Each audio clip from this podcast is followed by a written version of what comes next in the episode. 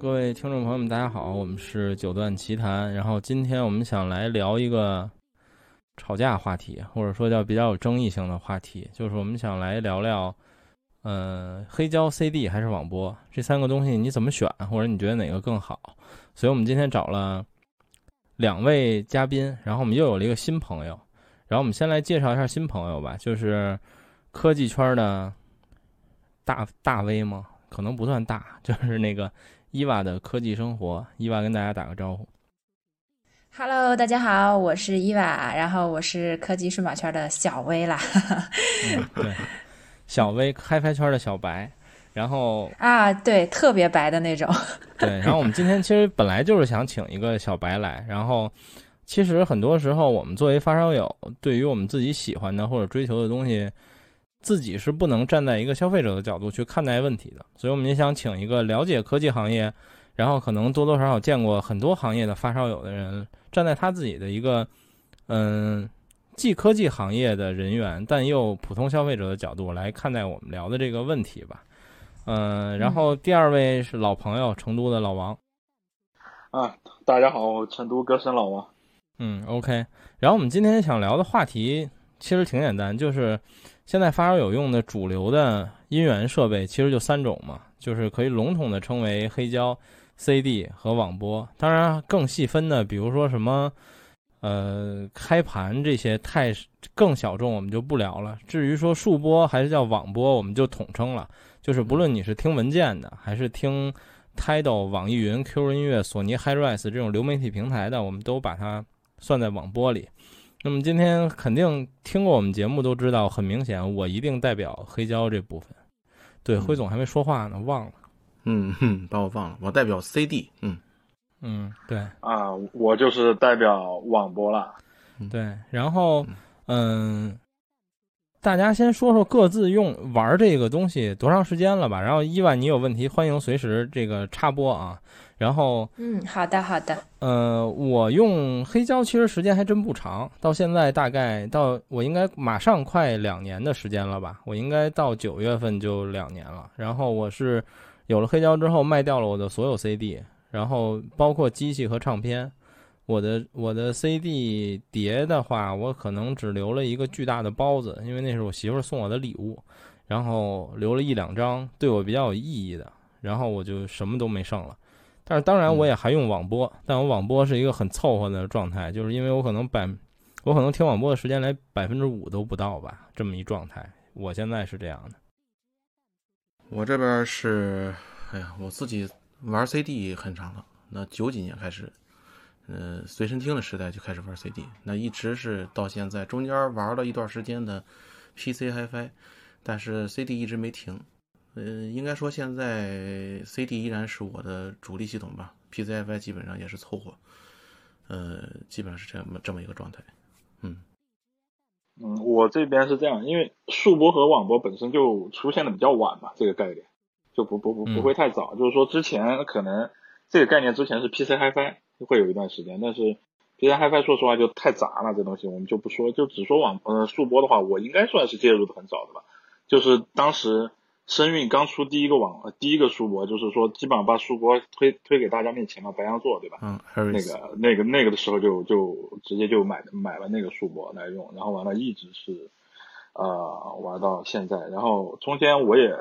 玩过可能有三四年三四年吧三四年时间的 CD，但是黑胶是的确没有接触过，就是说跟别人听过也大概了解过一点儿，但是自己没有玩过。就这么一个，就是就是听过也没中毒，反正也没觉得特，嗯，也没也没觉得特别好，就没觉得我必须得把另外两个放弃了，就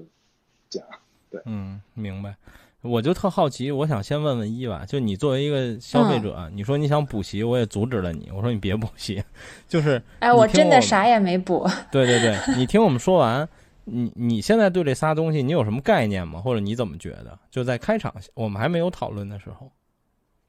嗯，我就会觉得黑胶特别的传统，特别的古典，然后会让人觉得哇，就是是不是听黑胶在你们圈里就是代表着这个 level 和档位，就是一说听黑胶的，是不是就特别有质感的那种追求的才会听黑胶？嗯，虽然不愿意承认，但我觉得是有这 这种心态在里面。臭不要脸，真真真的是遭不住了。然然后就是 CD，因为可能就是我们比较熟悉嘛。然后小时候我还也听过一些 CD，嗯，哎，但是我比较好奇的是，老师别生气啊，就是嗯，数字音乐或者网络音乐有什么好玩的呢？就是它不是大众的非常非常常见的一些嘛？是里面还有什么讲究吗？嗯，我先给你简单解释一下吧，就是它有一些细分，就是对于消费者来说，大家可能觉得数字音乐和流媒体就代表着 QQ 音乐和网易云，那么你们觉得可能在 QQ 音乐的网和网易云这个阶层里的级别，就是我是 VIP 和我不是 VIP 的区别，就是我能听无损和不能听无损的区别。但是其实对于发烧友来说，还有一些很细分的，其实不叫小众吧，应该说在国内可能消费者不太会用的，但发烧友会用到一些国外的流媒体平台。呃，当然它也不像 Spotify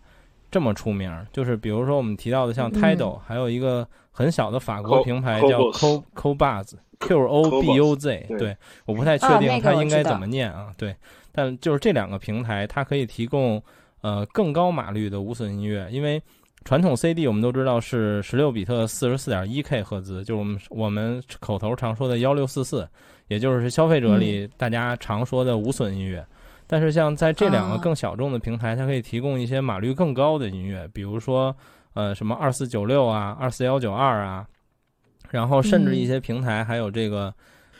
后来后来有更高的制式，太干嘛了？这个听对，就是更高码率更牛逼，对，就是 SACD 也可以在在线上听，对，嗯嗯。哦，哎，那你说到说，呃，对于高，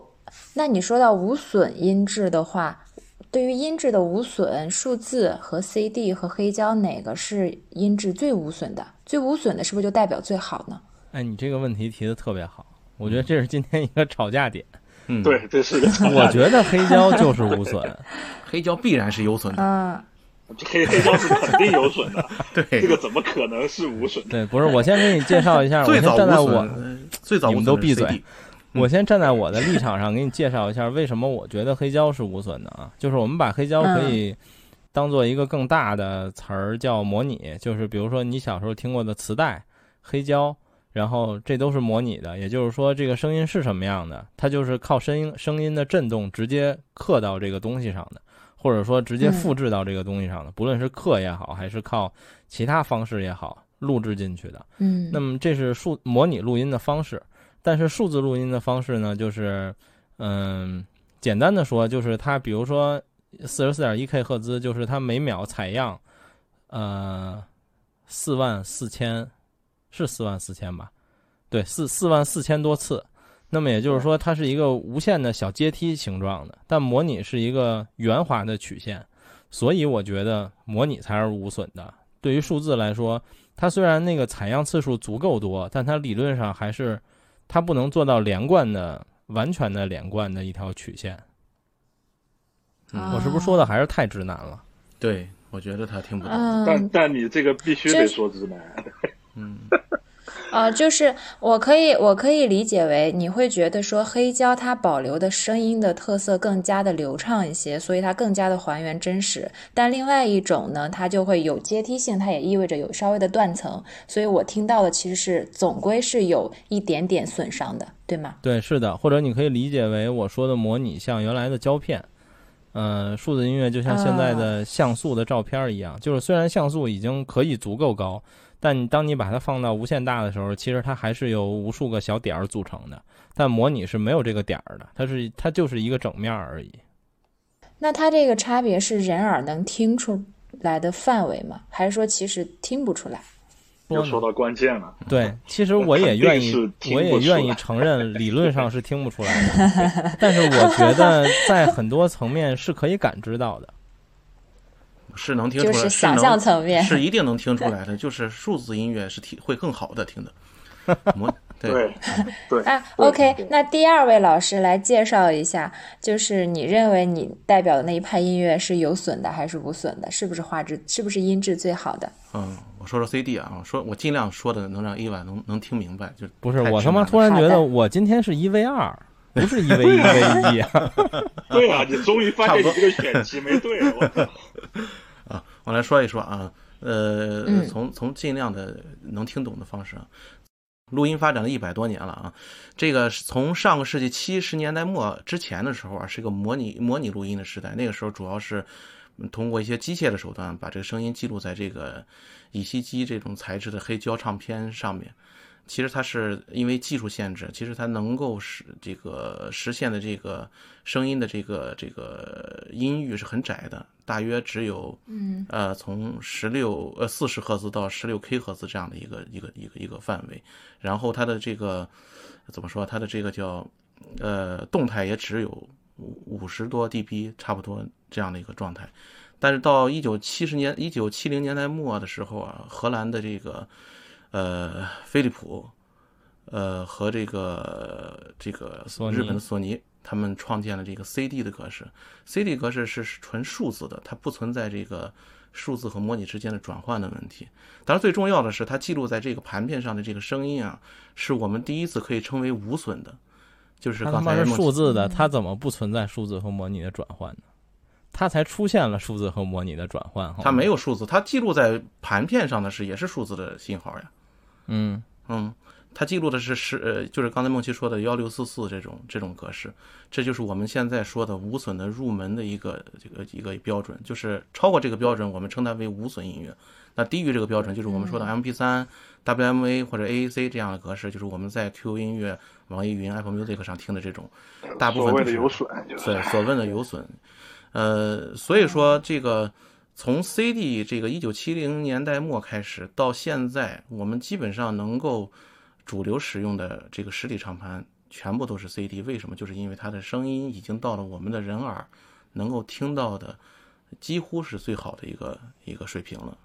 呃，再去改进的可能性，当然也有更高级的，也是基于 CD 改进的，比如说 SACD 之类的，它就是码率更高了，然后就是更接近像 DSD 这种这种这种格式，其实就是。最早是适配在 SACD 上的，呃，就这样的一个状态。所以说，呃，如果单从声音的角度来说的话，这个声音 C CD 所记录的声音，理论上从科学技术上来说的话，应该是要比黑胶高很多很多的，在纯素质方面要高很多很多的。哦，嗯，所以说你现在你你现在看到咱们正常的。呃，音乐人、歌手，或者是这个表演别，这个器乐的表演艺术家，他们去出品这个专辑的时候，他们选择的一一定是 CD，他们主流的不会出这个黑胶唱盘、唱盘或之类的东西。为什么？就是因为 CD 记录的格式更质量更好一些。嗯。那我有一个问题，就是播放设备对于音质本身会有影响吗？我比如说，会，为什么我我自己也会觉得 CD 播出来的，我老是想到以前的那种很老式的放 CD 的那种，嗯，那个叫什么叫录音机还是叫什么的东西？嗯，呃，就是我就觉得音质。啊，对对对，我就觉得音质好像不好呀。那一提到黑胶，我首先想到哇，唱片播放机那种调调，然后一放进去，嗯，那个味儿就有了。嗯嗯，是不是因为我们用的呃播放器的原因？那 CD 的播放器本身是不是也有高低之分？然后呢，最还。啊，那个是是是会有什么？能帮我简单科普一下吗？我真的是太小白了。你比如说啊，你说的那个就是早期，比如咱们在小的时候都听过的那种随身听，CD 随身听。对对对对对对对对。那个可以等同于就是索尼、松下之类推出的这种产品。这种产品其实是就是最入门的，它其实没有一个特别高水准的一个数模转换或者是数字拾取的一个技术。它虽然是在读取 CD 信息，但是它并没有把 CD 的呃足够好的这一面展现出来。但是我现在我们所说的这个 CD 的这个回放设备呢，就是咱们发烧友说的，多数都是台式的，非常大的那种，和坦克车一样的，放在这个这个音响架上使用的。其实它的这个不管是从这个。呃，对，怎么说呢？就是对这个盘片的这个读取的这个系统，还有后面的数字处理部分到模拟放大部分，它都是非常非常的高保真的，啊，它的声音和咱们听到的那种小机器是不在一个水平线上，完全不同。当然还有一点，就是刚才伊娃说的这个，为什么我听这个黑胶就觉得，哎，声音好像暖一些或者模拟一些，就有那种比较古典的味道。但是这种 CD 听起来好像就数字一些，或者特别现代一些，不是那么的，就是让人听感那么好的原因，就是因为它是模拟录音，在它的模拟录音当中，这个里边这个黑胶唱盘会有大量的失真，它的失真的这个倍数可能是 CD 的几百倍。这是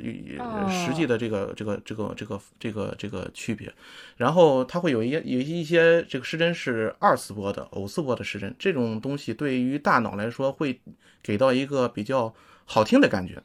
就是这种失真会让人觉得好听舒服。这是就像咱们刚才还说我直男，这你解释的更直男，我都快听不懂。我就听懂了，反正是失真了反而舒服了呢。对对对，就是一种 偶对，你就听懂了黑胶黑胶好听，对吧？就够了。嗯，这种偶这种偶斯波的失真对大脑是有欺骗的，所以说你会听得更温暖一些，更顺滑一些。但它其实不高保真，就是它的声音其实是有损的。对。啊，所以您说的就是要发挥 CD 的对于音质的无损的还原，还需要好马配好鞍，给它一个非常好的播放器才可以。嗯啊，了解。哎，那流媒体呢？流媒体的话，我们播放器就很多元了呀，可能是我的手机，甚至是 iPad，甚至电脑，对吧？那那这个它是怎么能够让呃音质更好或者无损的展现呢？流媒体这样说吧，首先第一个就是说。呃，其实流媒体包括本地文件，就是你所听的任何一个音乐文件，不管是放在呃远程服务器上，你去通过流媒体然后在线把它放出来，还是说存在你本地，你通过这个就是说硬盘传输，然后把它通过一个 player 去把它放出来，它其实这个呃音乐这个存在的本质和 CD 是一样的，你其实是可以把它看作一个人，他穿了两套不一样的衣服。可能 CD 这个人穿的是西服，然后完了，呃，这个树波这个人呢，就穿的比较嘻哈一点，但他的本质还是一个人，他没有没有发生变化，嗯，只是载载体不一样了。所以说，其实，呃，除了那个 CD，呃，你在 CD 机你在放 CD 的时候，你是通过光头去读 CD 里面的这个刻痕刻痕，或者说是这个，这个应该叫什么？这叫交交光机交上去的这个信号还是什么？该该怎么？就是个数据嘛，对，就是个数据。你去一个是光头读这个数据，然后再传输到这个呃解码器啊也好，播放那个播播放软件那那播播播放器里面也好再出声儿，或者是就嗯，然后完了你的数播呢，只是说跳过了这个光头读取的这么一个呃动作，它是直接就是说把这个文件通通过零幺零幺的信号就导进了你的解码器或者是播放器里面了。所以说，其实这两个东西从根本上来说是不分家的。但是呢，就是说，呃，因为 CD 它是一个更有年代感的东西，时间更久的东西，所以说大家更容易去接受这个。而数播它最早的存在的载体其实是电脑，然后很多人对于电脑，因为电脑这个玩意儿，其实在发烧，就是说 HiFi 发烧圈这个地方，它不是公事儿，就是专事专用的。就是说，他可以去办公，可以去玩游戏，可以去干一系列你想干的事情。他不是专门为音乐去服务的。所以说，对，呃，不论是在舆论上，还是在当时那个，就是说，大家对于呃数字播放这一块 HiFi 发烧的这个呃认知来讲，的确那个时候就是说数字这一块有所这个，就是跟不上吧。不管是黑胶还是 CD 来讲，那是呃是的确跟不上的。但是呢，就是说。随着现在呃整个 HiFi 的厂家也开始关注这一块，包括大家也知道怎么去调教一些，就是说数播里面的呃重点的一些呃需要关注的地方。那么随着这个起来了以后，我觉得就是说至少在普通 CD 的播放上面，呃数播是不会输给呃 CD 的。然后完了，数播能干一件。CD 干不了的事儿是什么呢？就数播是可以播放 High Res 文件的。High Res 文件就是，呃，超过了这个普通 CD 格式的码率的文件，但是又不是 SACD 这个格式的文件，这个叫 High Res 文件，这个是数播能干的一个事儿，但是 CD 它是肯定干不了的。所以说这个现在来讲的话，其实从数播来讲，你要有一个就是说跟你的 CD 播放设备可能同等价位的，我觉得。在一个呃更好的搭配的情况下，它的声音其实是不会很差。那您说的这个数播的播放设备指的是什么？就不是我常规理解的手机、电脑、iPad。呃，手机、电脑其实也算，它只是说它把这个呃数播可能更专业的东西，它给给集成化了，放了一个很小的芯片在你的手机里面。其实它也算数播呀。你要你要说的话，它肯定是算数播，它也是把零幺零幺的信号，然后完了通过它的一个 DAC 芯片。转换成模拟信号，通过运放，然后放到你的手、你的耳塞里面，然后出声音。这个原理是一样的，就跟嗯您刚刚跟那个呃九段聊的，你比如说一个 CD 机对吧？你的一个随身 CD 机和一台可能十几万的 CD 机，那肯定也是没得比的。就跟你一个手机作为一个 player 也好，跟你一个十几万的数播作为一个 player 也好，它有也有好也有坏的。对，就是数播是有专门的这样一个机器的啊。对啊，我的意思是说，哦，如果数播像您说的，需要那样一个专门的机器才能够展现出和 CD 一样的质量，对吧？就是和 CD 一样的高保真的那种质量。就是数播的这个音乐素材本身是 OK 的，但是呢，因为我们这些播放器小播放器没有发挥出它的足够的实力，所以我们觉得它有损了，或者觉得没有 CD 或者没有黑胶好。但事实上，如果你给它配一个更好的播放器，就可以解决这个问题，对吧？对，简单理解是是可以这样子，没有问题。对。哦，那我就有问题了呀。那其实我本来觉得数播最大的优势是因为它非常的方便，就对于我们小白来说嘛，因为我在我常用的设备上是可以听。那像黑胶也好，CD 也好，我都需要有一个专门的设备，并且是在家里放置的状态，我才可以听。但现在听您一说，好像数播的这个便携性的这种优势就没了。就是从我们的实际使用体验上来说，从发烧友的角度来说，对这三者都不方便，都不方便。哦，对，明白就是说，从我们呃发烧友和普通使用者来讲的话，普通使用者都会觉得这三样的任意一样东西都不方便。但是呢，放在发烧友里面，其实最方便的是是数播，因为你不用换盘呀。你不用换盘，对，不用换盘，你不用起身呀，对，你一个 iPad 一个手机就。因为还有一种东西叫做那个随身音乐播放器，哎吧，听说过吗？就是一个大 MP 三，长得和砖头一样的东西。嗯，就好大好大的是吗？它的作用是什么？是可以高质量的，还是随身播放？又兼顾了便携和它相当于两两三台手机呃摞起来的那种感觉，就看你可以带出门去了。就刚你说的，其他两种是完全带不出门的，这个是可以随身的，你可以带到门外去，带到工作当中去听。了解了，嗯。哎，那我想问一下老师们，就是从你们专业这个发烧友的这些设备里面，呃，胶片的。就是黑胶唱片的播放设备跟 CD 的播放设备跟数字音乐的播放设备，它们的价格都差不多吗？还是说其实也是有不同的档位区分，差价大吗？都是有不同档位区分，并且丰俭由人吧。但是如果你要说预算无限，都买到顶儿，那可能还是黑胶最贵。然后 CD 和数播的话，可能还相对来说便宜一些，因为黑胶是这样的，它有，其实你就不能按照消费者理解了，要把黑胶拆成好几个组成部分，就是比如说放盘的这部分叫转盘，然后它还有一个唱臂和一个唱头，就是落用来放在这个唱片上读取信号，然后因为黑胶的唱头靠振动读取这个信号。你可以把唱头理解为一个发电设备，它是一个极其弱的发电设备，它能大概发出零点几微伏的信号，所以在读取之后，它还需要一个放大设备，叫唱放，把这个设把这个信号放大成一个正常，比如说通俗的说，你接音箱就能出声的设备。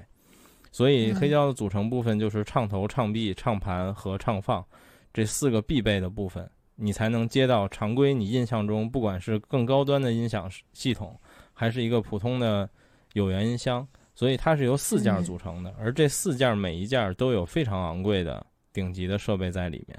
那么对于 CD 来说，相对来说会简单一点。虽然说我们也可以把你印象中的 CD 机拆分，比如说目前行业里最多的可以把它拆分成四件，但是这四件的话也基本就拆到头了，或者你最多能把它拆成。六件，我想象之内可能也就这样了。但是这六件都不会贵的伤天害理，相对来说，当然可能你也你觉得已经伤天害理了，就是比如我说的这四件套最有名的行业里的，就不提牌子了吧，实际成交价应该在三四十万左右吧，但是对于三四十万，对，但是对于三四十万的价格来说，黑胶可能连一个最贵的唱盘都不够。我的天哪，太夸张了吧！对，但是就这么贵吗？都 对，但是 CD 和数播之间的有趣点来说，就是，呃，他们俩到最终的区别，只有播放的那台东西是不一样的。就是这这这套三四十万的设备，你只需要把那个放 CD 的东西换掉，换成一台放文件的，剩下的所有设备都可以接着用。哦，对，所以我刚才哭喊说，我发现变成了一个一 v 二的 节目，就是因为他们俩 他妈除了放的那个圆不一样以外，其实剩下的是一样的，但只有黑胶上其实也一样。对，但是黑胶和这个东西就完全不是一回事儿。嗯，是啊，那这三种设备的入门级价格是什么？说出来让我听一听。入门级其实也你也可以说没有下限。就是，比如黑胶的入门级的话，比如我推荐了很多我身边消费者朋友买的铁三角的唱机，可能也就七八百、一千来块钱，就你也能听啊。嗯，哦，好像还能接受。对，然后对于 CD 呢和数播来说，其实就像你说的，我们可以最最入门的把手机也称为一个数播，其实这也没有问题。如果你想买入门，我们刚才说那种随身播放器，那其实一两千、两三千块钱也能买到不错的入门级。CD 机也一样，就是台式的 CD 机入门级，比如说一些日本的品牌马兰士啊什么的，可能两三千块钱你也能买到一些，但都一样，风险由人。对这个行业的可怕之处就在于没有上限？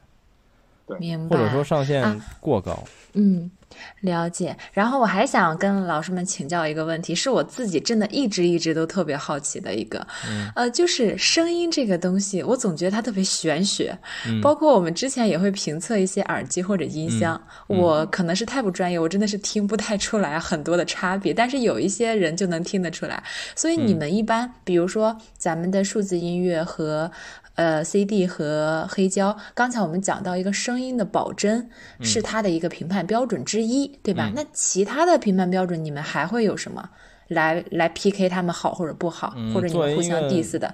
作为一个评测的角度来说，就是这个问题有无数人问过我们，应该是大家都被问过这种问题。其实，嗯，回答起来特别简单，就这个真的也不是糊弄事儿，就是当你听的足够多，你就能分辨出好坏。对，尤其是对于很多人来说，有一个，嗯，我觉得不能叫天赋吧，应该叫，嗯，怎么说？小时候的积累，或者说，应该就叫小时候积累吧。如果你学过乐器，比如你从小学钢琴，或者你从小学某种这个古典的乐器，那么你可能会有一个比较高的起步点，因为你知道真的乐器的声音是什么样的，你有一个参考标准。对，如果你没有的话，那就只能依靠你听的足够多。就就是说，你有你有曾经就是说有玩过这个东西，或者你跟这帮人一起待过，其实都对这个有非常大的益处。对对，你这个就说像我我是没有学过的，但是我在呃小学和初中的管乐团团待过，那个不叫学，那个连级都没考的。但是你在那儿待过，你是知道那个乐器该发出什么样的音色和质感，这个是你能明白的。虽然说你可能听不到很高级的这种。演奏，但是你能知道乐器应该有什么样的呃声音出来，这个其实对于任何一个呃，就是说，嗯，想去判断这个声音好还是不好，这个是一个很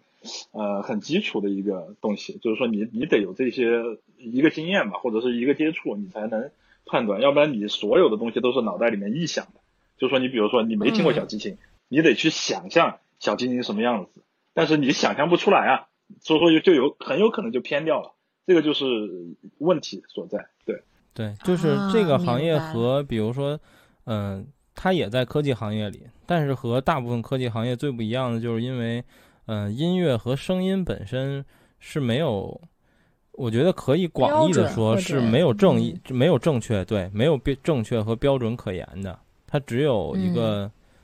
一个一个大体上的正确和不正确，但你也不能说哪个就绝对是正确的，因为就算我们之前聊过，就算乐器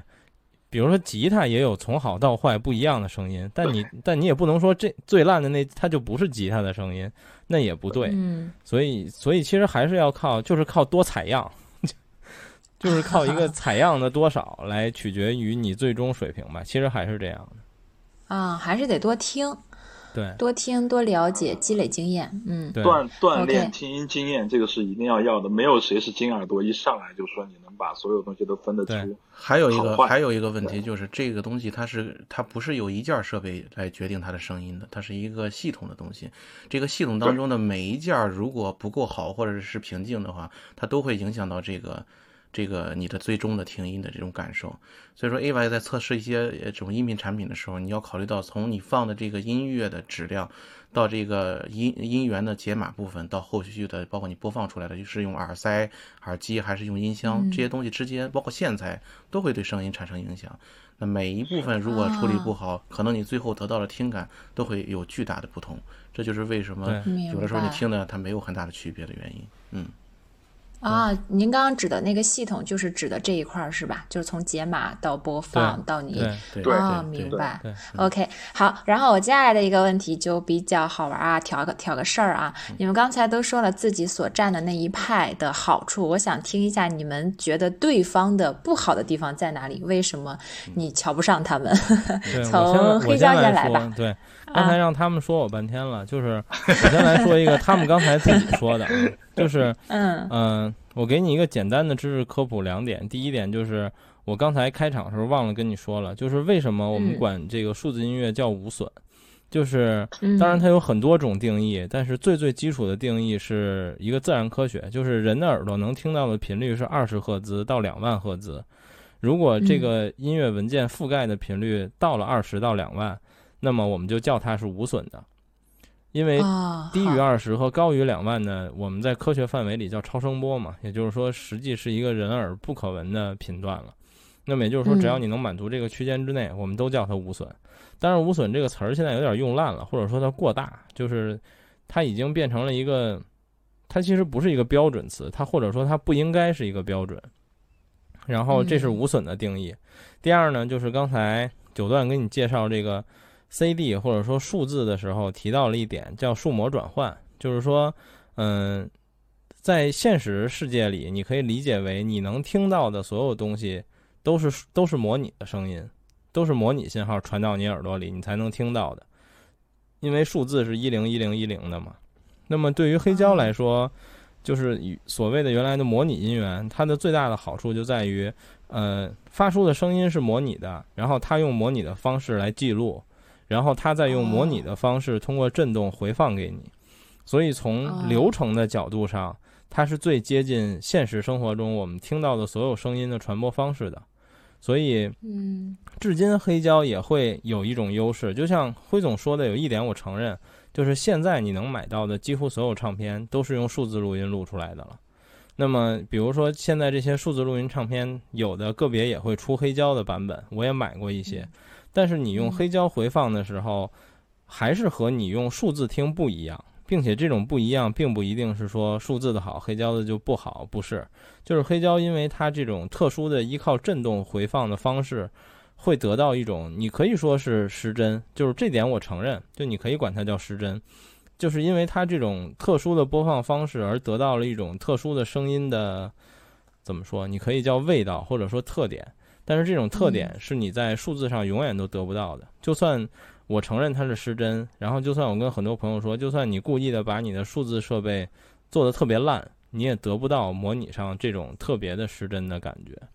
所以模拟从某种程度来说，呃，我觉得第一它更符合自然声音的这一套原理，然后第二就是因为它特别的录制和回放的方式，会让你在数字音乐上永远得不到这种声音的特点。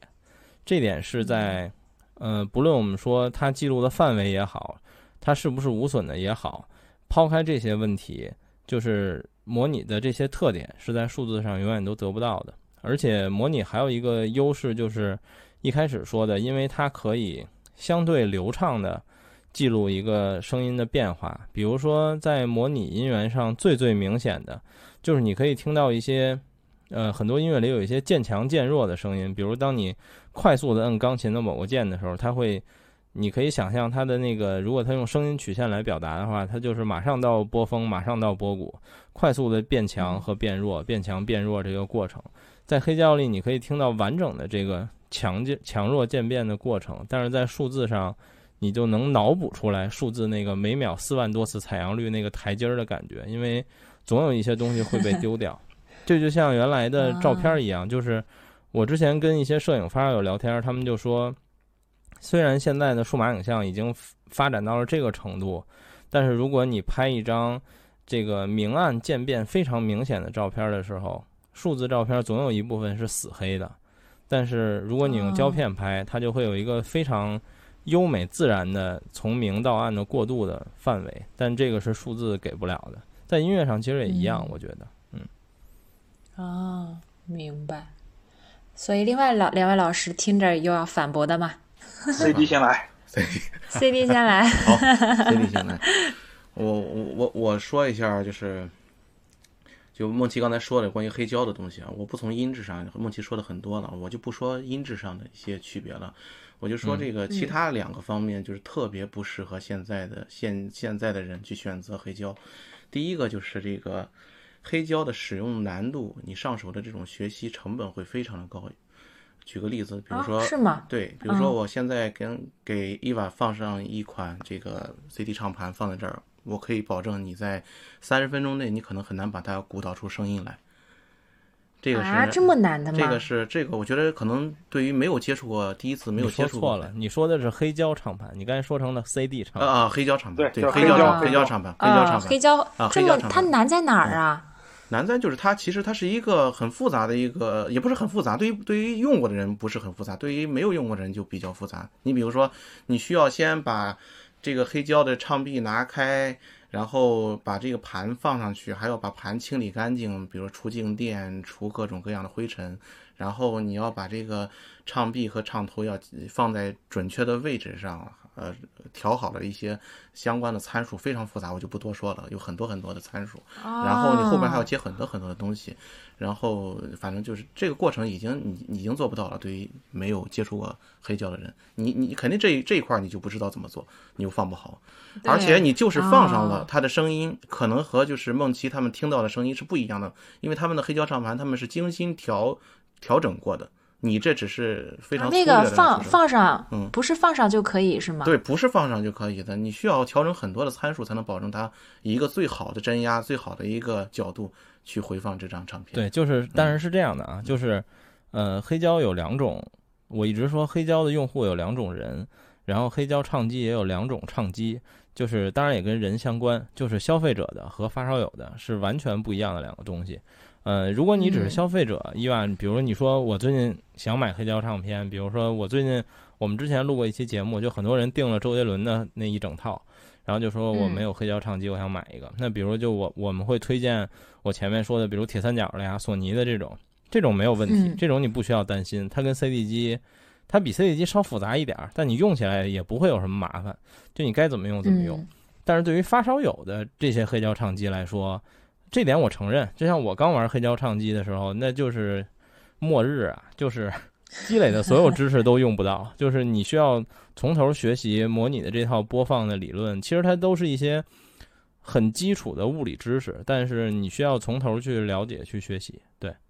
啊，明白。那那对我来说感觉太难了。CD 好操作吗？CD 会好。我说完了，还有还有一点吐槽的，嗯，吐槽完。好，还有一点就是，快来，呃呃。就是我们我们今天听到的比较新的音乐，不管是流行音乐也好，还是像 A C G 或者像一些说唱、摇滚等等，就今天的歌手、今天的音乐人、今天的创作者，他们推出的新的唱唱片，没几乎没有人在选择使用黑胶来录制了。这就有一个问题：当你喜欢音乐的时候，你想用黑胶的方式去聆听的时候，你发现你是买不到音乐的。你买不到这个唱片，没有这样的唱片，这是最尴尬的一个问题。你比如说，这个我不同意。你想听易烊千玺的，你有吗？你想听什么？中国的 TFBOYS 有吗？呃，你你想听，你就是基本上基本上你要大，就是大家就是大众喜欢的音乐类型的，基本上是没有的。近二十哎，年。为什么呢？是因为国内的成本高国内吗？的基本没有，国外的基本都有。比如我前两天刚买了一张那个 Billie Eilish，、就是很火的国外的歌手，基本都有黑胶，国内的没有。啊反正这个、嗯这个是我觉得你猜的对吧？哎就是成本高是很重要的原因。黑胶唱片的成本要比 CD 高很多，就是物料成本。是啊，还有一个问题就是录制的这种，现在录音就是数字的，它直接做成这个母带压制成这种 CD CD 以后，它是基本上没有损损失的。但是它在在它需要一个反向的一个过程，才能再制作成黑胶。而且现在基本上全世界放眼全世界，能够继续生产黑胶的这种工厂非常少了，已经，因为它已经是二三十年之前就已经被淘汰掉的一种呃一种一种一种一种 唱片的形式了。这这个这个是我吐槽的这个这个黑胶的地方。但是是二三十年后，现在又复活的一啊，又复活了，又复活了。嗯，那个我再说，我我我不说 CD 的好处，我再说，我我我再帮着梦琪再去再去黑一下这个 树播，再黑一下树播。来来 来来这个这个这个，其实我同意老王刚才说的这一点，就是其实从本质上来讲，数数字音乐和 CD 播放没有太大的区别。基本上是一一致的哦，在声音角度，但是有一点大家要确认，就是我们听音乐其实不单单是听一种听感的回馈，就是音乐家他做这张专辑，其实他想表达的不单单是给到你听觉上的一些呃信讯息，还有一些视觉上的、触觉上的或者其他方面他想表达的一些内容。这就是实体唱盘的优势所在，就包括黑胶在内，包括 CD 在内。你给你一张 CD 的时候，你首先映映入眼帘的是这张 CD 的封面，它上面有太多太多的信息给到你。但是你听这个，呃，这种这种网络音乐或者这种这这种东西的时候，你是看不到这些的。然后你打开这个 CD 的时候，你会发现至少还有这个歌词儿，有有各种各样的信息，有有照片，有等等等等各种各样的这种很多的讯息给到你。这些东西对于你去听听音乐的这种理解，对于音乐的理解，对于很多这个艺术家想表达的内容，你都会有更好的有一个很很好的帮助。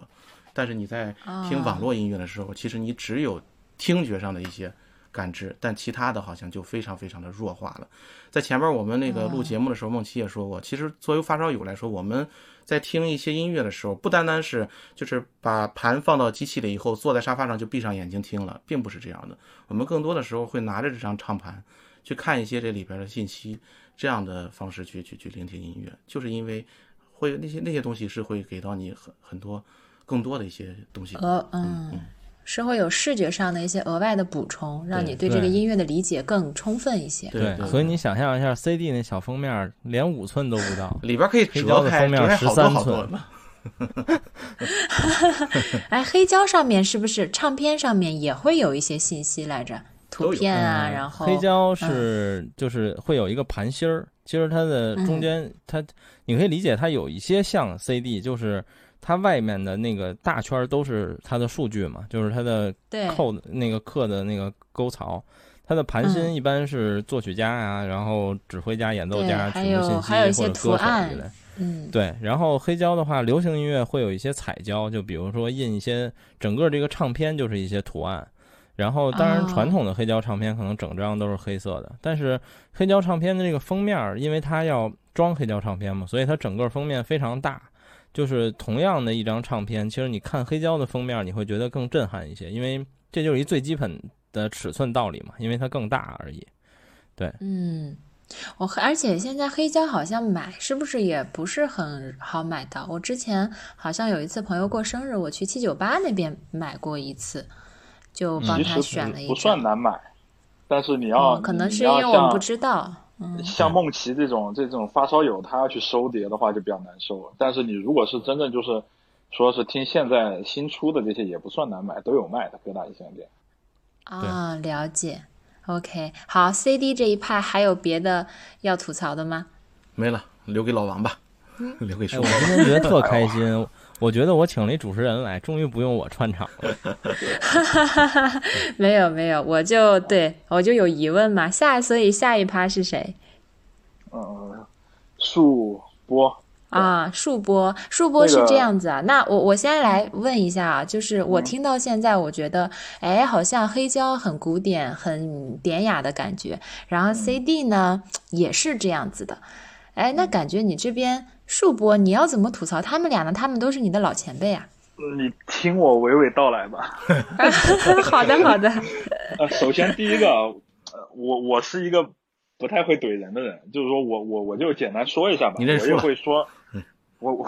我我这样吧，我这样来分析吧，我慢慢慢来说，就是说我先说一下那个黑胶和 CD，我也认可的地方和我不认可的地方，就是我都都分析一下，因为黑胶我不是特别熟嘛，但是。我是做这个行业的，你说再不熟，能不熟到哪去，对吧？这个黑胶，首先第一个，我觉得，嗯，好的地方在于哪？就是说，梦琪说的那种天生的，它有的那种质感和音色，你是在其他地方是真找不到。这个我也承认，但是我真不喜欢，这这这这这是我的态度。呃，还有还有呢，就是说，呃，玩黑胶，其实我个人觉得是什么？就是说，从我个人的出发来说，我再去讲它的优点，再帮他们讲。玩黑胶有一个有有一个什么什么概念呢？我觉得是这个人其实就是说他很愿意去钻，因为黑胶的所有的搭配和所有的这个研发，其实都是该在跟绝对的物理呃数据做抗衡。就我要绝对的垂直、绝绝对的水平、绝对的匀速，这是黑胶的一个追求。那么玩黑胶的人其实也在追求这些东西，就是说他在追求很极致的东西，这个是我比较欣赏的一点。就是说，你其实发烧到后面，你是应该有这样一个追求，你才才能说你自己是发烧友。对，这这这这是我的一个感感，这是我的一个感觉。那你反过来说不好，首先第一个，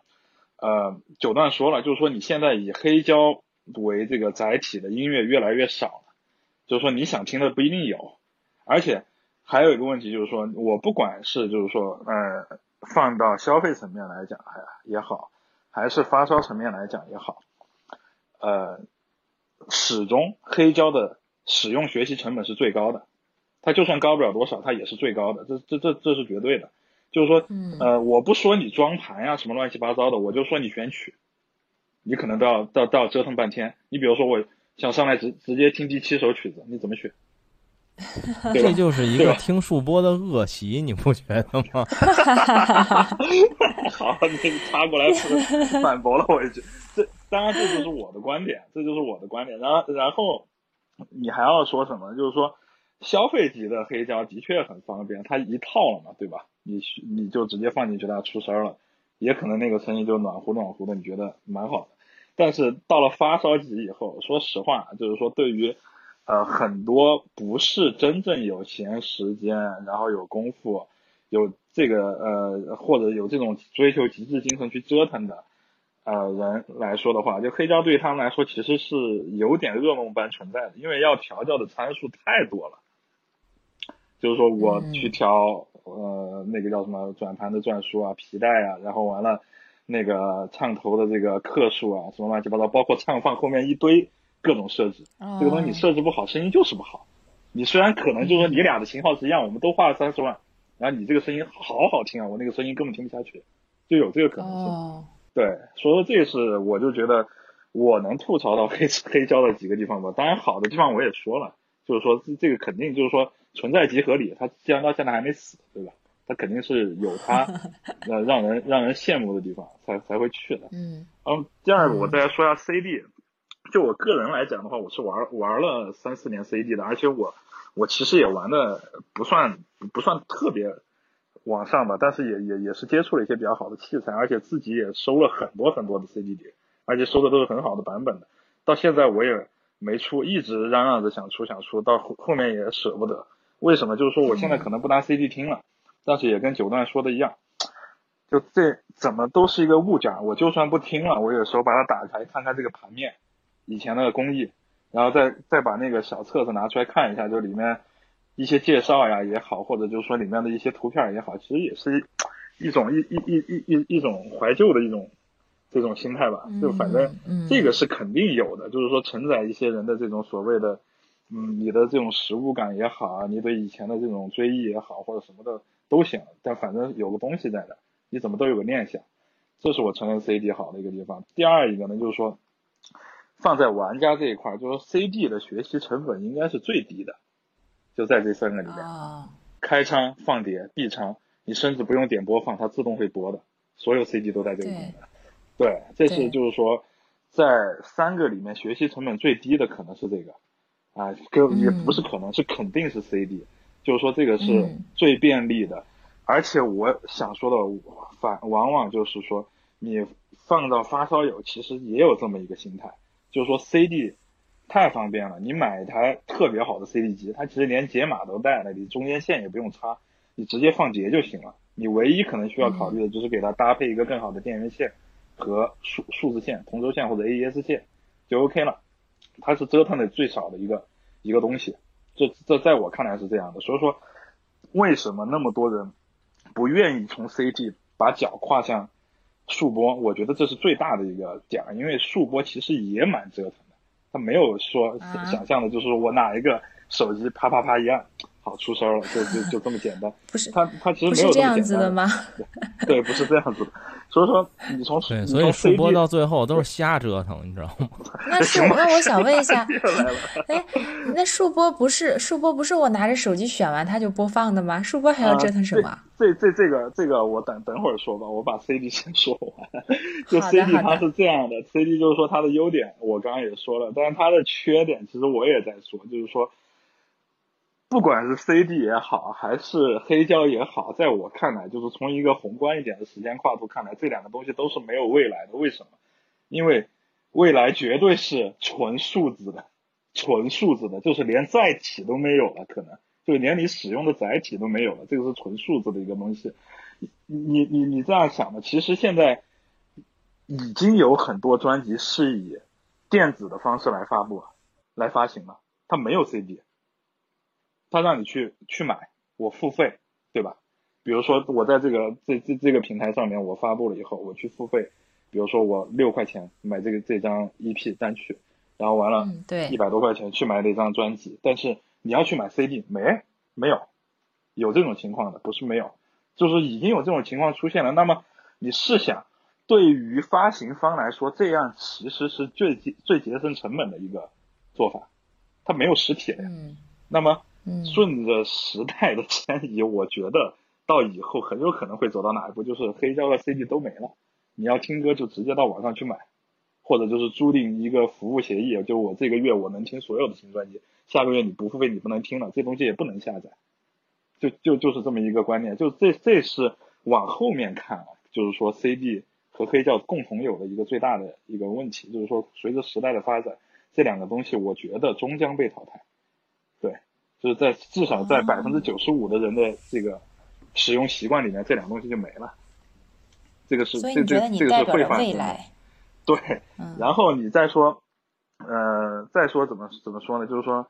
这两个东西也有一个最最麻烦的地方吧，就是你要换，你要你要你你要去听完了这个这这个碟，你想听另外一个碟，你总得换嘛，对吧？总得起来吧。这当然就懒癌发作了，我就这叫仪式感。这个多棒！行，这个我就我就我就我就我就说这么多了，就是说这两个的好的和不好的，因为我我我不太会怼的，这两个好的和不好的我都说完了。当然我下面我再来说说一下数播吧，就是说，首先就是说给一个大的概念，就是说数播它一定是未来，这个是绝对的，不管是从市场来看，还是从以后人类生活的这种生活的碎片化的这种程度。越来越高来看，数播一定都是以后的大众消费的一个主体。就只要是还玩这个东西的，嗯，当然我刚刚刚刚就是说这个意外也问到我了，就是说数播不应该就是手机一点我就听了嘛，对吧？其实这里面就是说也是分发烧和不发烧的，就是说你跟黑胶是一样的，黑胶也有就是说我放上去直接呃唱针一压上去它就能出声的。那么数播也有很简单的，你其实我刚刚也说了，手机就是一个最简单的数播，你直接一点它就出声了。对，它手机就是一个最简单的数播，而且是一个集成集成化呃集那个集那高度集成化的一个数播，就是你那么小一个东西，它都可以把声音给放出来，对吧？它其实呃手机走就是一个文件从零幺零幺，呃从储存在这个介质里面变变成零幺零幺的信号，再变成模拟信号，再变。再到你的手机喇叭放出来，它走过的这段历程，其实就是我们玩的玩到最后，就是你再复杂，它也就走走这些历程，它不会变多。其实都是这样的，只是说，只是说这这里面关乎到一些就说当然我可能说接下来说的一些东西，不管是伊娃还是可能呃另外两位老哥，可能都会觉得呃有点玄学的东西。就你不管是从储存介质来也好，还是传输这个零幺零幺信号的线材和中间的电气隔离这些处理也好，包括到数波了以后。呃，你的这个缓存的机制和协议也好，包括你的这个播放的 player 的这个软件的写法也好，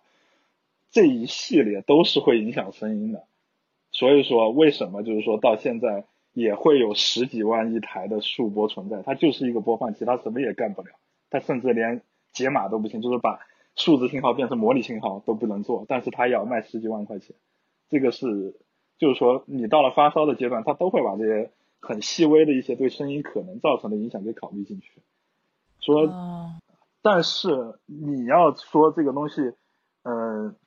它的优点在哪？就是说，我首首先说它就是它就是未来，因为你以后听歌，你其实说实话，你一台书博在那放着，它是一台死的，是放在那，你也不用给它抵押或者什么的，但是你可以通过一台 iPad，甚至你的手机，甚至以后你是通过语音去操控它，我要听。贝多芬的命运，好就开始了，而且是可能是你想听什么样的版本，你告诉他，他也能开始。这当然可能是以后的事情。现在你要做的其实就是说你在你的 iPad 那个操控的软件上面去搜索，然后完了出来一按，它就出来了，音质也是能达到 CD 甚至比 CD 更高的音质播出来的。这个是它绝对方便的一点，就是说它对于你来讲的话是一个呃学嗯一个怎么说呢？就是说。最不用费事儿的一个听音方式，然后完了，它还有一个优势是什么呢？就是说，因为现在流媒体的存在，你不需要为了你喜欢的东西，呃，去花太大的代价。这个代价其实不一定是金钱上的，因为你说你卖买张碟对吗？现在普通 CD 百来块钱，普通的黑胶可能也是一一两百块钱对吧？你都能买得到。其实这个钱，我相信有一定收入的人，他其实如果喜欢这个东西，我是能买，我我是肯定愿意去付出的。我去买这个东西的，但是有时效性的问题啊，就是说现在很多人其实生活碎片化了以后，他是不愿意等的。其实很多人都有这个这这个习惯，只是可能自己不愿意承认。就是说，当你买了一个东西以后，他在发发往你的这个路上的时候，你心心里一直是很膈应的，你总希望他能早一天到，不要晚一天到，对吧？这个是有这这这这种心态的。那么你放到数播来讲的话，我一旦掌控了流媒体以后，那 OK，我只需要在 互联网上我。搜索这个我希我希望听的或者我朋友推荐给我的一个很好的专辑，我马上就可以播放，我不需要等啊，没有等待的时间，对，这个就是最好的一个最最好的一个体验。当然就是说，嗯，这个就是说基本上优点就说完了，就是说首先第一个总结一下，一个是未来，第二个是它实际是可以达到非常好的音质的，然后第三一个就是说它的方便性便利性，特别是对于你去欣赏不同。不同样的这种音乐的这种呃便利性，它是最方便的。然后完了，我我也说了我不怼的嘛，我也说一下书播的一些缺点。就首先第一个，嗯，现在真正好的流媒体的使用的条件和习惯，啊，其实国内是不太好的。这个这个是肯定的。就是说我们刚刚说的两款现在主流的呃世界上比较好的流媒体软件，一个 Tidal，一个 c o b o s 这两个来讲的话，其实都是呃国内很难去用的，不管是从使用的条件也好，还是说使用的费用也好，其实都是呃国人现在暂时不会大范围去接受的一个点啊。然后完了第二一个，嗯，然后呢，随着这个衍生的问题，就是说，那我可以下载无损音乐到呃这个呃硬盘里面，我本地播放啊，这是这是一个选择，但是这其实也是一个问题，是在于哪呢？就是说，你真正现在官方发布的音乐文件也是要付费的，但是现在，嗯，呃，不好意思的说一句，现在国内对于这些，呃，非实质性的版权形式付费是不太鸟的，就是说他不愿意付费，这个是其实是呃一些遗留问题吧。那么，嗯，嗯，很多人就，嗯，那那那么这个东西它也不会成为主流，但是这个音质是肯定过得去的。那么大部分现在充斥在很多发烧友家里面的这种硬盘里面的音乐文件是什么？是抓鬼抓出来的。但是抓鬼其实也就代表了你可能就是说抓鬼的这个对，就是盗版水平水平良莠不齐，而且也是盗版。那么这个东西你弄出来了以后，其实从你的音乐文件上来说，你本身从音乐文件就已经没有跟 C 不能跟承载在 CD 上的音乐文件的这个质量去比了，那你回放出来肯定声音是会有一些问题的，这是最根最本源的一个问题，也是我我私认为啊，就是我个人认为数播到现在不能被很多发烧友正视的一个被忽略的环节。其实你们根本就没有为了真正的音源去付钱，你凭什么说它不好听呢？因为你用的都是盗版的，用的本身就不是最最本源的好东西。但是你你你你要说的是这台机器不行，我觉得这个东西其实是有一些问题的。这是第一点，就是说嗯不太好的。第二点就是说，嗯其实相对于 CD 来讲，就是说不管是黑胶还是数播，相对于 CD 来讲都是很折腾的。我刚刚也说了，就是说数播有各种可以折腾的点，它并不亚于黑胶，而且这个东西比黑胶玄乎。因为黑胶是一个你能看得见的纯粹的物理上的东西，这玩意儿虽然也是物理，因为它是电，它也是物理上的东西，但你看不见，你肉眼是看不到电它是怎么流流动的。你折腾的啥呢？靠靠靠靠的更多，所以就是瞎折腾呀。那瞎瞎折腾也好，或者说是一些电电器上的理论知识也好，就是说你你折腾的其实是你的经验和和你的试错，让你去折腾。所以说这个更难折腾，也是。就是说，让很多人对这个却退而却步的一个一个原因吧，就是很多人可能他觉得，我就买一台十万的书播回来，他就能好听了。其实并不是这样，对。啊。说这个我基本上也总结的总总结的差不多了，但是我始终要指出的就是说，当然有可能我是一个商人嘛，就是说我是做这个生意的，那么我我一定一定是会，就是说往后面去看这个。市场包括就是说接受这个东西的人，他会怎么样去变化？那我觉得肯定未来是数播的，但你说 CD 和黑胶，它肯定有它好的地方，要不然我就觉得不会存在。那么这就是我我我我的观点，对。嗯，OK。好，我再问最后一个问题，就是三位老师现在的话是什么时间会去听这样的音乐？然后你们听音乐的时候会做什么？OK。我先来说吧，然后那个我最后也想帮王老板补充一下，其实也不是补充，他刚才也提到了，就是他说这个呃数波是未来，这个我不否认。然后他说黑胶和 CD 都会死，这个我不太赞同。但是我是想补充一点，是补充他一下他的优势和他说的黑胶和 CD 都会死。我觉得黑胶不会死，CD 会死。我觉得 CD 基本已经死了，就是。我我刚才开场也说了，就我现在是一个黑胶和数播的用户，就是我卖掉了 CD。那么其实当时在我的选择来说，我可以不卖掉 CD，我可以让三者并存。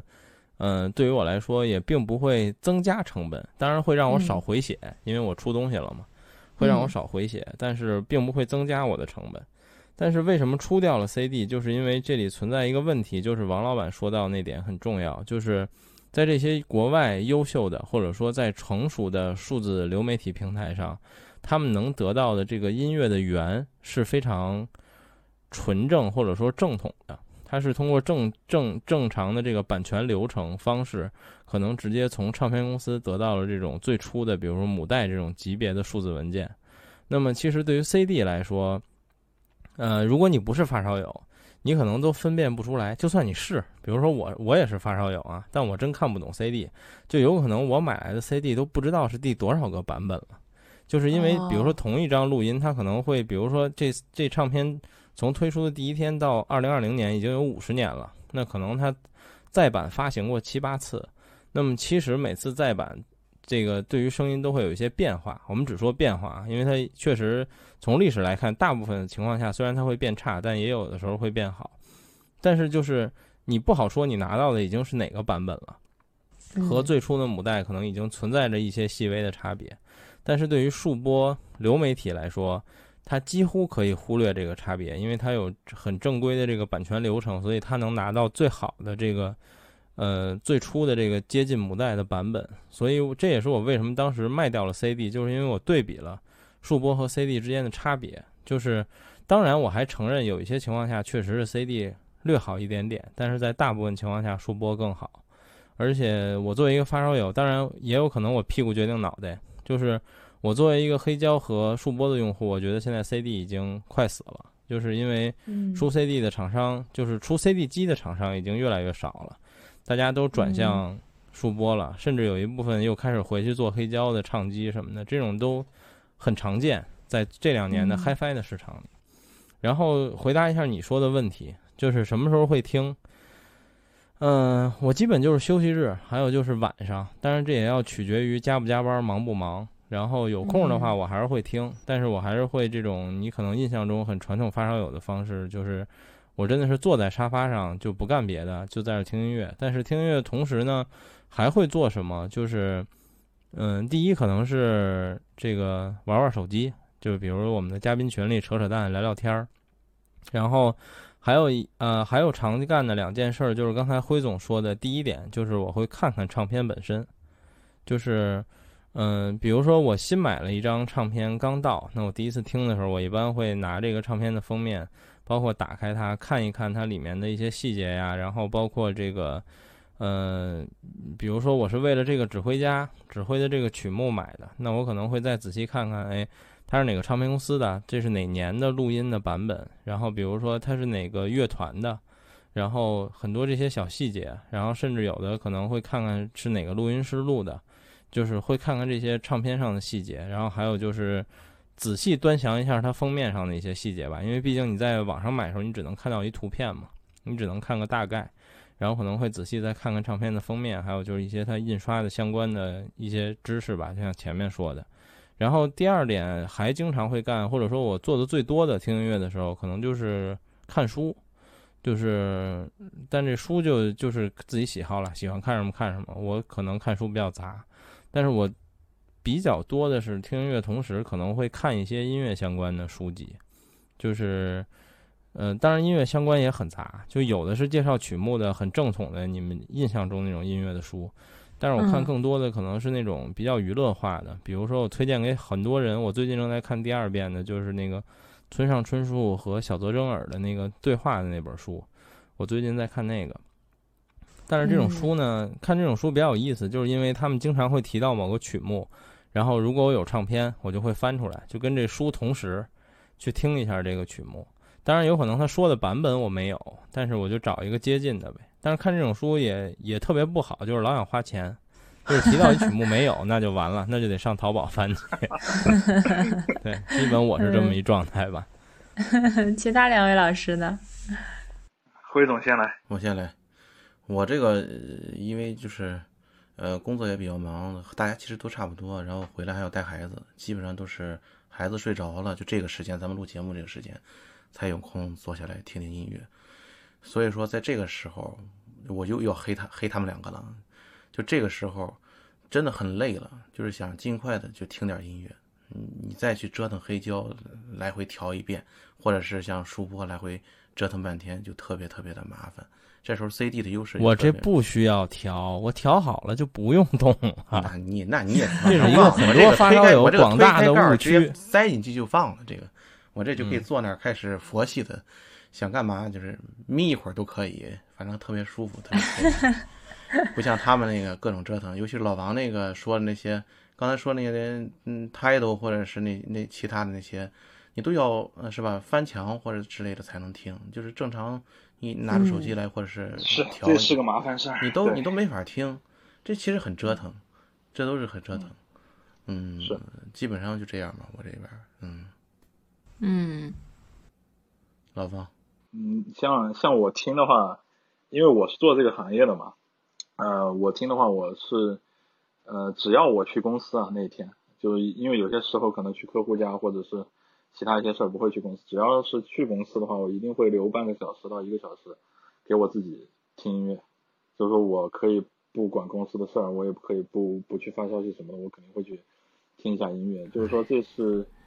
呃个人的一个习惯吧。就是对于，因为我我我做的东西不只是音响，包括耳塞，从最小的耳塞开始，蓝牙耳塞，然后完了 HiFi 耳塞到大耳，然后再到喇叭，其实是都有的。然后完了，其实我个人是需要保证一个相对在我个人的标准下，一个相对清醒的对于声音的判别的。所以说，听我自己的那个喇叭，我会嗯，就是说有些时候是洗耳朵吧，算是洗耳朵，就是说这这么一个俗话，就是说你去听了这个正确的声音以后，经经常每天都听的话，你其实听一些其他的，比如说来了一个什么新品啊，来了一个什么，就是说有客户要问你这个东西你是什么意见啊，你听一耳朵其实是相对会容易一点判别出来的。然后完我听音乐的时候，我其实不会去做其他事情，就算安静的听音乐，享受就好了。这个东西，对，因为我也我听音乐，我是我跟梦琪不一样，我听音乐我是完全看不进去书的，对我完全看不进去书，我基本上就是很很。很专心的在听这个东西，啊，基本上就是这样。而且，对，而且我我其实我跟辉总是一样的嘛。我我我家里面有孩子，回家基本上就是我经常我们七点，我一般七点下班，回家都八点了，吃完饭跟孩孩子基本上唠两句，他就该睡觉了。就睡完睡了觉以后，我基本上我在家里面也是不听的，因为家里面本身也没什么设备，他们也知道我唯一可能带回家的设备就是 AirPods，我也没其他更好的东西。所以就干脆就不听了，就在店里面听完了就回来，就是这样子。对，嗯，明白。好，今天晚上听好多哦。今天听到三位老师介绍，感觉长了不少知识。然后是不是你们 diss 完，然后讲完，我该站队了？是不是？我得选一个了，对不对？对 对，也不用，就是我先我先我先总结一下啊，就是嗯，其实这节目今天就是录之前呢，其实我想的是，我坚定的站在黑雕这边。但是其实录到一半，我突然觉得，我偏向王老板那边，就是或者说我站在 我坚定的站在黑边黑胶这边的同时，我认可数字的这边。当然，我我不认可他现在这种，就是我说瞎鸡巴折腾这种状态，就是我觉得不值当，就太复杂了。因为那个，一方面我看他折腾，另一方面，因为我原来玩过，就是我们仨可能原来都玩过 PC HiFi。我们所谓的 PC HiFi 就是用电脑做音源的时代啊。就那个时代，真的也是瞎折腾。就是因为电脑上，虽然你可能觉得电脑就是一个工具，对吧？但对于发烧友来说，当它作为一个播放端的时候，它还是有非常多可以折腾的部分，从硬件到软件，甚至连他妈系统都可以折腾。就是我都折腾过。就是后来我觉得真是没有必要，就瞎折腾。然后后来数播了，我觉得哎，这东西应该能简单点。现在被他们这帮人又玩成了这种状态，就是什么都能折腾。我也觉得特别烦，然后但是呢，就是，呃，我也觉得我因为我现在就是一个两头的用户嘛，我留下了黑胶和数播，我没有选择 CD。然后，呃，就像我刚才说的，我可能真的有点屁股决定脑袋，但我也真的发自内心的觉得 CD 已经是末路了，或者说已经是很末期的一个一个东西了。然后我大概就这么一感觉吧。然后我就很好奇伊万啊，就是这个。我们老说发烧友都是神经病，你今天接触了三个深度神经病，然后 这个你也不用站队吧，就是站队也好，不站队也好，就是你听我们仨聊下来，你你你对这三个东西，或者说你今天了解了发烧友最主流用的三种，我们叫音源也好，或者说这个音乐载体的形式也好，你怎么看呢？嗯，我是觉得。今天就深有一种感觉，是隔行如隔山。虽然你们已经讲的非常的直白，让我能够听懂百分之八十到九十，嗯，但我觉得偶尔你们蹦出来的一些专业名词，可能我还是不是很 get 到。那我就会觉得说，其实你们仨应该都是比较能折腾的人，就是。对某一个东西，当你喜欢它是一个入门，那我们所谓的我喜欢听音乐，也就是我上班下班路上地铁里挂个耳机塞一下。但是你们的喜欢就不一样，你们这些发烧友所谓的你说的疯子也好，呃，神经病也好，你们会把你们的喜欢再往前推。我喜欢，我细分到我喜欢的是黑胶还是 CD 还是流媒体，或者我喜欢 OK，那我就要配给他最好的设备来播放，来保证我喜欢的东。东西保持它原本的样子，所以我不觉得发烧友或者说呃是特别一帮子瞎折腾的人，我反而觉得嗯发烧友是一帮子对美和审美都有较高追求的人，就是他会希望我喜欢的一切都是最好的。然后为了他，我情愿付出时间，我还得花钱，对吧？我我我把给孩子买奶粉的钱，还得用来买这些高昂的设备。对，这其实还蛮赞的。就还蛮赞的，可能让我这个普通用户觉得，哎，我好像拨开了一个窗户，看到了这群发烧友们的世界。但是关上这个窗之后，我刚才有想到，我听完你们聊天之后，我接下来最想干什么？其实你们聊的感觉，我还是没有办法很直观的感受到，所以我其实下一步就很想去听，我想真正的听一下黑胶的播放到底是什么样子的，我想听一下你们说的那个 CD，包括甚至我一直以为流媒体就没有单独的设备呢。那他也有，那其实我真的很想，如果之后有机会的话，就去你们那里看一看，看一看你们每一个人的，去听一听，去看一看，可能是我下一步想做的，说明你们也把我的兴趣引起来了，呃，我觉得是蛮好的一个，像更多我这样的小白去科普，去种草，然后让我们更多的人加入到你们的流派当中，对，嗯嗯，这个简单，明天我给你安排一个北京一日游。对，一个互做成了种草节目，一个一个一个种草节目。对对对，那我要选啊，我我其实这三个里面，我还是有想选一个的。如果说三选一，让我最想体验的，其实还是黑胶，因为我本人也是一个比较念旧的人，包括我也很喜欢胶片这种感觉。呃，包括您说的，就是好听，它其实我并不一定它要完全真实。即便是你们在说它有一点点失真，那我觉得好听、有调性，然后有那个味儿就够了。所以我觉得我还是会蘸黑胶。然后，那刚才关于流媒体的话，我一直觉得它是方便。如果你说它也要折腾的话，那我就不选它了。我觉得如果它是。不用太折腾，像 CD 一样那么简单，那我觉得就非常好。所以你说，如果对我这样一个什么都想要的人来说，我最想要的是什么呢？操作像 CD 一样简单，声音又像黑胶一样好听，然后资源又像流媒体一样丰富，就是我想要的。嗯，对。就是你你你你主要就少一个王老板这样的人给你解决一套方案就可以了。对对对对，就是你不要让我们选嘛，你给我一个最简单的，什么都是最好的，不行吗？嗯嗯嗯，王老板可以的，OK，嗯嗯，可以吗？王老板？其实其其实我我们做数播就是在做解决方案，我也不会单独卖给你一台东西。但是这里最后最后我替王老板补充一句啊，就是。呃，伊娃可能有一些误会，就是，呃，他我们所谓的数波的折腾是说，在这个搭建和你调整的过程中的折腾，在你的使用就最终都折腾完之后，其实黑胶也一样，在你最终使用体验上，它相对都是简单的。这个我那它是一次性的是吧？我这样来表述一下，可能你你你你你能明白，就是说，呃，当然有点打广告的嫌疑，我就这样说，比如说我的一个客户来找我买一套。数播的东西，他要这种要求那种要求，乱七八糟的，要达到什么样的声音？啊，OK，折腾都是我的事儿，你开开心心用就行了，是这样的。对对啊，你会帮我调试好是吧？对对对对对。哦，那可以，理解为。对，或者你理解为这个过程像装修，对，就是装修的过程很痛苦，但你住的时候是没有那些问题的。对对，那行。其实其实我之前在。有一个论坛里面，就是说，当然我肯定不会用真名了，就是我发我发过一段话，就是蛮多人也赞的。其实我一直就就在说，数播的搭建肯定是一个非常折腾也非常痛苦的事情，但是搭建完了以后带来的便利和音质的确也是会出乎很多人意料的。这个是我一直说的一个事儿。当然就是说，你现在得做的就是说。你把这个痛苦留给留给我们自己，然后把美好留给客户就行了。对，那可以，那我那我就投你一票。那我觉得是 OK 的。我已经被你辉总实在，我已经被你说服了。对对对，九段实在是太可怜了。